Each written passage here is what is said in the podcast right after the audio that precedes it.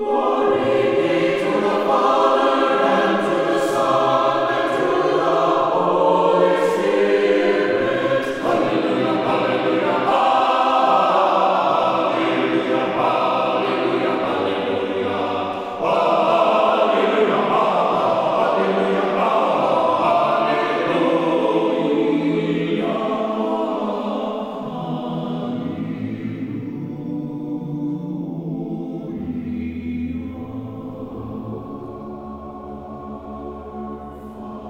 Jesus Christ. Annunciation Byzantine Catholic Parish presents Light of the East, a program revealing how the Eastern Catholic churches have nourished the Roman Catholic churches and today's world in profound ways through their histories, traditions, mysteries, and spirituality. Hello, I am Father Thomas J. Loya, pastor of Annunciation of the Mother of God Byzantine Catholic Church in Homer Glen, Illinois, and this is a story of the Eastern churches, an inspiring story of faith, courage, intrigue, mystery, spirituality, dissension, and reconciliation. But most of all, this is an expression of a great experience of faith through a unique divine liturgy.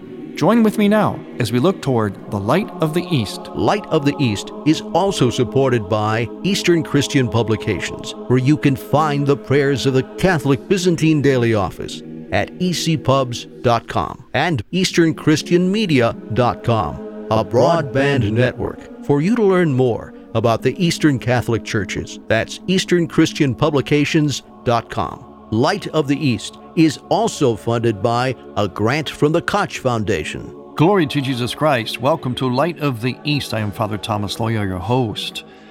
Well, as if the Thanksgiving get togethers weren't enough, you probably, many, many of you perhaps, are experiencing some apprehension about who's coming to dinner for Christmas dinner, who's going to be around during these great and pretty long festive times of the Christmas season. And with that, you may be apprehensive about, well, for instance, who your college son or college daughter is bringing home for this Christmas break or what kind of relative may be visiting and you have to invite them and so on, so you're apprehensive. Well, there was a similar situation actually when we look at the genealogy of Jesus Christ. And that's what we do on this Sunday before just before the birth of Jesus Christ. And we do this in the Byzantine liturgical calendar. Last Sunday, you may recall, we looked at the patriarchs, the patrimony of Jesus Christ, in terms of the great figures of the Old Testament Abraham and Jacob and Isaac and so on. So that was pretty glorious. This one has some glory to it as well, but it's the actual genealogy, actually,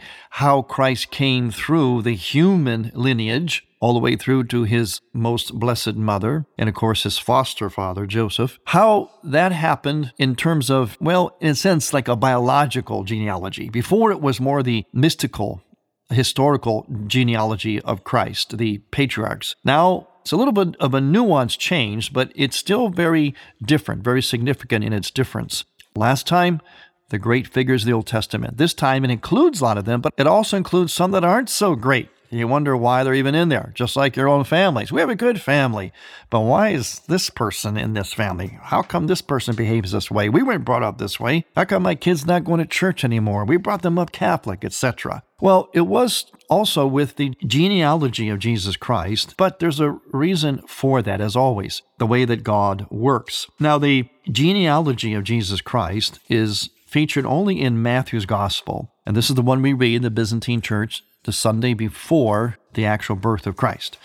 And let me read a couple of the footnotes in Matthew's Gospel from our biblical experts as they comment on this very interesting and can also be somewhat confusing or boring genealogy. I remember as a child growing up in my Byzantine church, whenever I would hear the priest read this gospel, I would go think to myself, well, what's the point of that? Because they would say so and so begat. They used to use the word begat. It's not so much used in some translations today, but that was the original way in English. They would say so and so begot so and so begot so and so begot so and so. And I would wonder, who are these people? What's the point of this? This is monotonous. Well, as I grew, especially I went to the seminary and I started to study scripture and learn about the theology and the liturgical calendar, I thought, wow, this is not boring. This is actually fascinating and brilliant.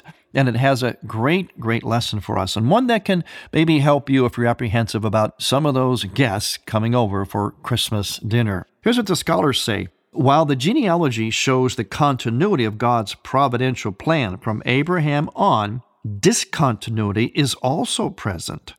The women Tamar, Rahab, and Ruth, and the wife of Uriah, Bathsheba, bore their sons through unions that were in varying degrees strange and unexpected. In other words, sometimes through sin, and also breaking the direct lineage of the house of David, the, the Judean lineage. These irregularities culminate in the supreme irregularity of the Messiah's birth of a virgin mother. The age of fulfillment is inaugurated by a creative act of God. Drawing upon both biblical and tradition and Jewish stories, Matthew portrays Jesus as reliving the Exodus experience of Israel and the persecutions of Moses. His rejection by his own people and his passion are foreshadowed by the troubled reaction of all Jerusalem to the question of the Magi who are seeking the newborn king of the Jews, and by Herod's attempt to have him killed. The Magi who do him homage prefigure the Gentiles who will accept the preaching of the gospel. The infancy narrative proclaims who Jesus is the Savior of his people from their sins. Emmanuel, in whom God is with us, and the Son of God. So notice there's a lot in that commentary because there's a lot in this genealogy. What it's showing is a certain continuity. In other words, God would still have his plan fulfilled and would come from Abraham and go in a direct and yet at the same time not so direct lineage. There were foreigners who got involved in this and also sinners who got involved in this. And yet it still happened. And what does this say to us? And how can this be helpful for us around that apprehensive Christmas dinner or any time you're entertaining or visiting relatives, some of which you may be uncomfortable about? Well, it tells us this that God does something which I believe it was St. Bernard mentioned to us or taught that grace, God's grace, can act in a way where it acts through a conduit, in other words, people, but it also can be grace that fills a person. In other words, a person is acting out of grace, or they can act as a conduit of grace. In other words, God can act however He wants through people. He acted through certain individuals to make sure that the lineage was preserved, so that Christ was born from the royal house of David through that lineage. But also, he did things like Think about it. Think about Judas. He was one of his apostles, and Judas did good things. He was a conduit while he was an apostle, although, yes, he was putting his hand in the till. He was like the accountant for the apostles, and he was cheating it. But he also would have been doing some good things too because he was an apostle. But those good things would have been where Judas was acting as a conduit for grace and not necessarily being filled with grace. So God worked through him because, in a sense, he, and, and, it's hard to understand this, but this is the reality. In a sense, he kind of needed Judas. In other words, Judas had to perform that particular function. Now, we're not praising Judas, obviously. We're, we do condemn his betrayal of Christ. But in ways only God can do, he takes the worst thing and makes it a conduit of his grace. Had Jesus not been betrayed and therefore arrested and therefore put on the cross and therefore descending into hell, defeating the bonds of Hades and the devil's grip on us, and then rising up, all that sequence of events began after Judas betrayed him. And again, we're not praising that action. It is clearly condemned in the scripture and by Christ. And yet, Christ could take Judas and he would act as a conduit in order for the plan of Jesus to be fulfilled. It's a strange mystery for us, but we apply this genealogy to our own families. Remember, you always make the scriptures relevant. The scriptures are not a history lesson. Yes, they are about something that did happen in history, but everything that happens in the scripture, everything about God and the Bible, is timeless. It acts in a way where it has no past, present, or future. Even though it has all three of those things, they kind of act as one. They fuse into one. So they're always in the present time. And so what's happening in the genealogy of Christ is happening with us, with our own families. In other words, what we're going to do to relieve our apprehension, to make this truly a real Christmas, what it's all about, is to apply to our families, especially those we're apprehensive about, what happened in Christ's genealogy. In other words, that God was still in charge. God would be working through even things that had to do with sin or in some way a disorder of the lineage. He would act through that to still accomplish his plan. And so it is with families, with relatives. We can apply the same thing to our own experience, where we look to see where God might be acting through this or that person, even through the things we are not comfortable with about them. I'm not talking about exonerating or justifying any kind of bad behavior. I'm just talking about them as a person. How is it that God can act even through them? And what is God calling us to do with them and about them, especially if they're coming over for Christmas dinner? One of the things that we have to think about, and this is a really good time and a good scripture passage, a good feast day of the genealogy for us to draw upon. What we have to do is learn from this what Christmas really is all about. What happened during this genealogy? It was the true light, God coming through everything. Joyful, wonderful, holy people, but also people that were very flawed. Or they were foreigners, foreign intrusions into the lineage. They were not Jewish people, but they were still part of the whole picture. We have to learn that our happiness is really not what's important at Christmas time. Rather, what's important is our joy. Now, what do we mean by our joy? We mean that it's something that stays within our soul, something that nothing or no one can take from us. Joy is not just about an exuberant feeling, it's about a great sense of of, of peace and of a, a certain happiness, but beyond happiness. It's a joy that comes from being truly rooted within our hearts in Jesus Christ and applying that joy, that vision of Christ, that sense of Christ to everything and everybody. So that our joy of Christmas is not dependent upon whether we got all the decorations up, the dinner was very successful, everybody was happy, we got all the presents wrapped and delivered, and so on. We make so much of the trappings, sort of the, the offshoots of it, the thing itself. And that's where we run into problems. We're going to talk more about this and apply the genealogy of Christ to our Christmas when we return. I'm Father Thomas Loya on Light of the East. Every day, Father Loya posts a brief two minute Facebook video on the Annunciation Byzantine Catholic Parish homepage. You'll be amazed at what you can learn just by watching. Light of the East mission is Christianity's reunion, and to tell the story of the Eastern lung of the Catholic Church, we need your support. In order to keep Light of the East on the air, you can make a donation now by going to ByzantineCatholic.com. That's ByzantineCatholic.com, and then donate securely using any major credit card. With your help, we can keep Light of the East's illumination bright. Welcome to a St. Nicholas Minute.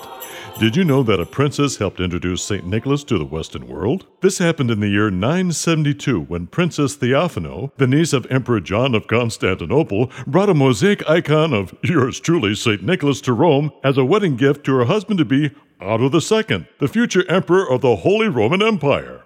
After their royal wedding mass celebrated by Pope John XIII in the Old St. Peter's Basilica, Princess Theophano became the Lady Di of her age. Suddenly, everything she did, including her love of St. Nicholas, seemed to be copied by everyone. In fact, Besides me, there's one more thing she introduced to the Western world that you'll use during your meal this Christmas the dinner fork. so, as we raise our dinner forks this Christmas, let's remember the royal princess who worshiped the King of Kings and the Lord of Lords as we proclaim Christ is born, glorify him.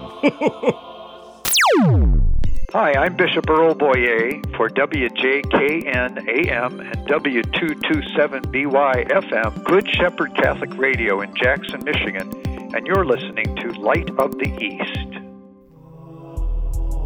The Tabor Life Institute, which is dedicated to the formation and education in the theology of the body. To find out more about the Tabor Life Institute, you can go to taborlife.org. That's taborlife.org especially if you're interested in conferences and retreats, in particular for youth, young adults, and also for those of you who speak Spanish. That's taborlife.org.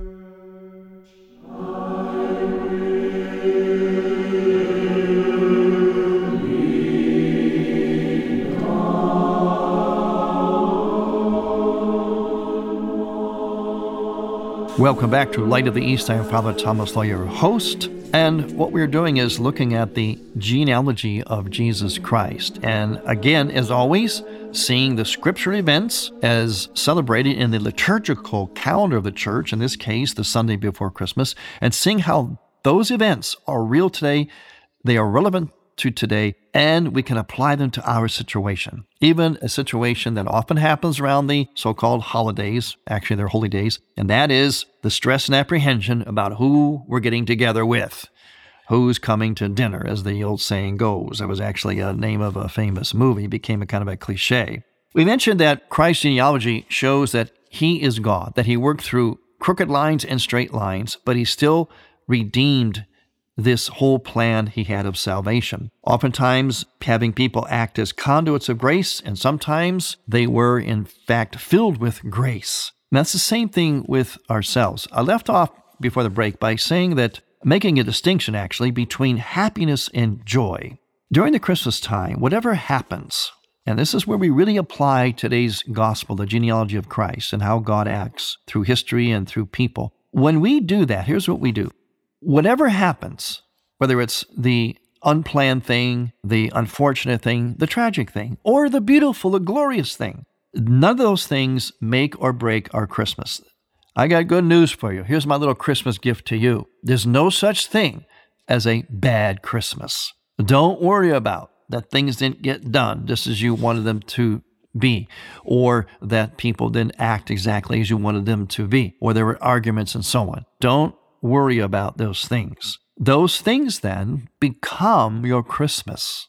That's right. See, it's win win. See, when we approach things through the eyes of this living scripture, notice I say living scripture, and through the liturgical life of the church, like this Sunday, of the genealogy of Jesus Christ, when we do that, we end up win win. It may not always be comfortable or easy or painless, but it is a win because those so called disappointing or bad things are and become the Christ event. They become, they draw you into the real Christmas event. Because what was this about?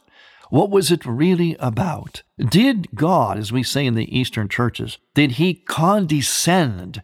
Did he empty himself, belittle himself to become a human creature, one of his own pieces of creation, while still remaining the infinite God? Did he come and do all that lowering himself, and he wouldn't stop. He would take on our suffering. He would take on all of our insult. He'd be crucified by us. In other words, his, his bride, his humanity, his creation. He wouldn't stop there. He would allow himself to then descend into the very bowels of hell to break the bonds of the devil, to release the captives, and to take them then to heaven with him. Imagine that. He did all of that. Why? so we could shop, exchange presents, have food, have a get together, sing some carols, and that's it. I mean, those things are good, they're nice, but they're like the crumbs from a great loaf of bread. The crumbs taste good too. In fact, sometimes when it's that good, we will admittedly lick the crumbs off the plate. But is that why we sat down to dinner to eat the crumbs? As good as they are, no, we sat down to enjoy and avail ourselves of the richness of that bread, the actual thing. And the actual thing of Christmas is the great mystery hidden from all ages and now revealed, the invisible God become visible, tangible through and in the very physical order that he himself created which means his infusion in his own created order, which means into our lives, into our very bodies, into that cave in Bethlehem, into the stars in the sky, into everything, means that he is the God of it all, and everything has a supernatural dimension to it. That means that everything in creation points to, participates in, and reveals God. Even the bad things as we see in this genealogy. How clever was God to make sure that that got into the Bible for us before Christmas? It's like God Himself was saying, Christ Himself was saying, Hey, I'm going to tell you why I came. I'll give you a little hint before I actually come. I'm coming so that you will learn and see that I am the God of all in the end, my way triumphs, even through crooked lines or crooked people. Now, when you approach Christmas this way, and again, use this genealogy today to help you, because it gives us assurance of what I'm saying. If you approach Christmas this way, what's going to happen is you're going to find that your happiness, quote unquote, the good time, the good Christmas, which is actually very fleeting and very dependent upon things and people, which are fallible, you're going to find that that's going to change. It's going to give rise to real joy and real transformation. So that the thing that happens, whether good or unexpected, undesirable, or even tragic, that becomes your Christmas. That becomes your experience of the God who became visible and enters into our reality from the glorious, happiest, beautiful things to the most tragic things and everything in between. It is still Christ. You see, when we have the joy that I'm talking about and the joy that why Christ came to give us this joy, you know, peace on earth, joy, goodwill to men, joy to the world, we got to take that more literally. But also in a mystical way. We have to understand what that actually means. It's serious business. It's not just a nice, pretty word, nice Christmas carol. It means I came to give you what no one or nothing can take away from you. That no matter what happens, you can be above that. You can still have within yourself this joy. Now, many of you might know what I'm talking about if you just think about your own lives, especially if you're married and have children, or if you're a priest, you're religious. Because we're both involved in what we call the spousal love, in other words, to be a religious or to be married, two sides of the same coin, to love, as St. John Paul II would say, spousally, as God loved us. Those of us who are in a spousal vocation, and that includes celibate. Celibacy is a spousal vocation in a mystical way. We know well hurts and disappointments we know very well. Not only do we experience ourselves, but we see it in other people that we try to help that come to us after being hurt and betrayed and so on. Yet, let me ask you, for those of you in a, I would say, fruitful, successful sacramental marriage, for those of you in religious life who are still dedicated to that, still zealous, you, we, I have all had tragedy, disappointment, hurt, betrayal. I'm sure you have had it. If you haven't already, you will have it. Does that take away then your love, your vocation, the love of God, that which is deep in your heart?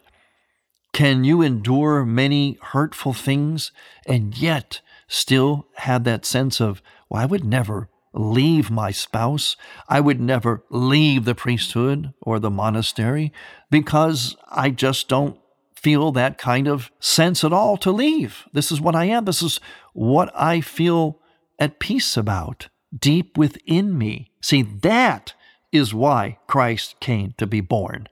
And that is what he's trying to say to us through his own genealogy that through the dark and the light of things, I am God, and you stay rooted in me, and you will always know joy and peace that nothing or no one can take from you. It's not dependent upon anything.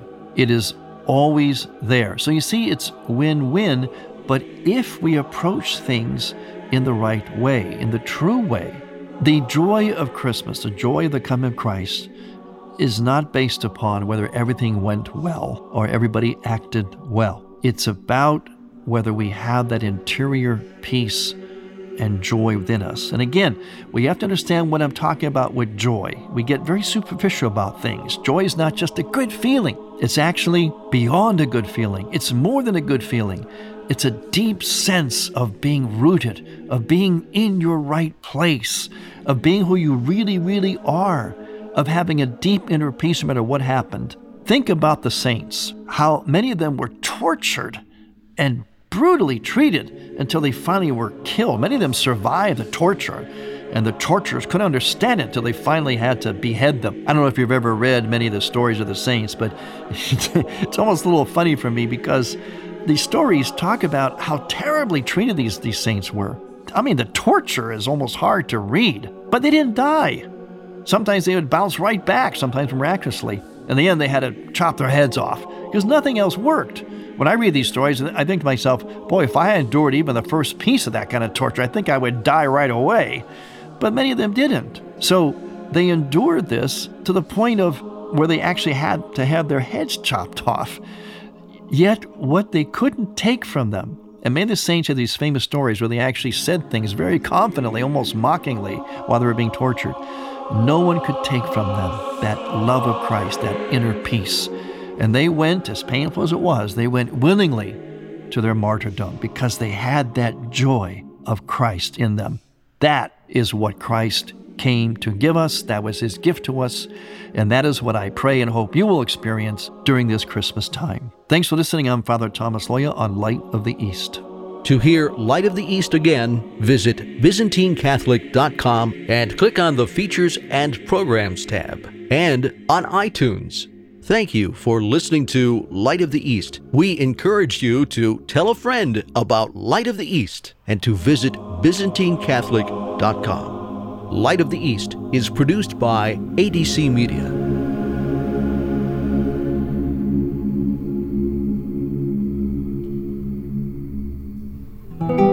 Everyone, this is Karlo Broussard from Catholic Answers. When you were a kid, wasn't it exciting as you waited for Christmas? I know it was for me. The church recognizes that this sense of excitement in anticipation for something great belongs to us as human beings. This is why she gives us the season of Advent, a time to rouse within us a sense of childlike excitement in preparation for the greatest gift of all, Jesus Christ. So, be a child of the kingdom as you anticipate the child who is our King. Thank you for listening. Next week, we will return to the Light of the East. To learn more about Annunciation Byzantine Catholic Parish, visit our website, ByzantineCatholic.com, where you will also find an archive of all of our programs. In order to continue Light of the East with its mission of Christianity's reunion, we need your support with a donation.